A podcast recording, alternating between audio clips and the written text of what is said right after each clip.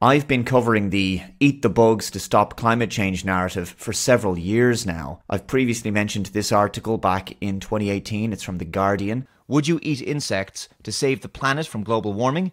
Uh, that's going to be a hard pass from me. Then there was this from CNN in 2019. To feed the world, why not eat bugs? Many insects are nutritious and packed full of protein. They could help feed the world and reduce the effects of food production on climate change. Well, unfortunately, this narrative just isn't going away. This is a very good article from Zero Hedge from January 26th, 2023. Crushed bug additive is now included in pizza, pasta, and cereals across the EU. Wonderful. Just in case you were going to refuse to eat the insect patty burgers, I guess, they're just going to sneak insects into our food now. As of yesterday, a food additive made out of powdered crickets began appearing in foods from pizza to pasta to cereals across the European Union. Yes, really, defatted house crickets are on the menu for Europeans across the continent without the vast majority of them knowing it is now in their food. This comes thanks to a European Commission ruling passed earlier this month, reports RT. As per the decision, which cited the scientific opinion of the European Food Safety Authority, the additive is safe to use in a whole range of products, including, but not limited to, cereal bars, biscuits, pizza, pasta based products, and whey powder. But don't worry because the crickets first have to be checked to make sure they discard their bowel content before being frozen. Sounds delightful. Critics suggested that once bugs become widely accepted as a food additive, their consumption will become normalized across the board.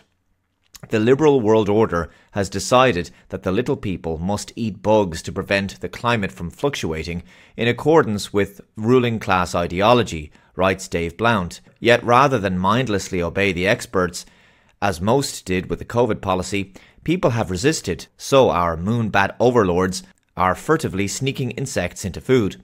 This will allow them to reveal in the near future that we have already been eating bugs so there is no reason to object to them shutting down farms and imposing a new diet. This is a very good point. When bug meat products start showing up in the grocery store as a replacement for real meat, for example, you can expect to hear things like, But we've been eating bugs for years. They're already in loads of our food. What's the problem? The problem is that nowhere in the world are insects a staple diet, only in some places as a delicacy at best.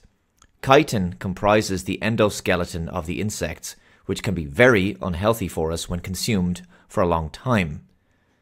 Also, eating insects can result in allergic reactions and infections from parasites. Basically, it isn't good for us, and we evolved with a very different diet, which we shouldn't be messing around with. The article continues.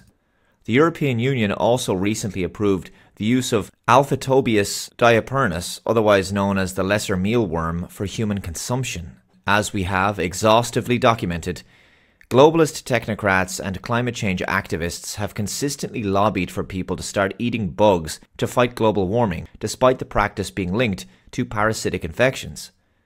So this article is linked below, and I think it's not hard to deduce why during the scamdemic that positive PCR tests were used as justification to shut down meat processing plants anything to disrupt the meat supply. So ultimately, if there ever is a food crisis down the line, a typical Hegelian dialectic solution will be offered. At least we've got insects. Ultimately, the technocrats know most people don't want to actively choose to eat insects if they don't have to, but putting bits of them in our food is so utterly insidious and disturbing, but it also means you can't really trust what you're eating in restaurants. How many restaurants will go out of their way to avoid using ingredients that don't have insect food additives. It looks like there's some foods we'll have to learn to avoid buying in the supermarket and maybe find or make our own suitable alternatives. Either way, it looks like they want to get bugs into our diet by any means necessary. Thanks for watching. Catch you next time.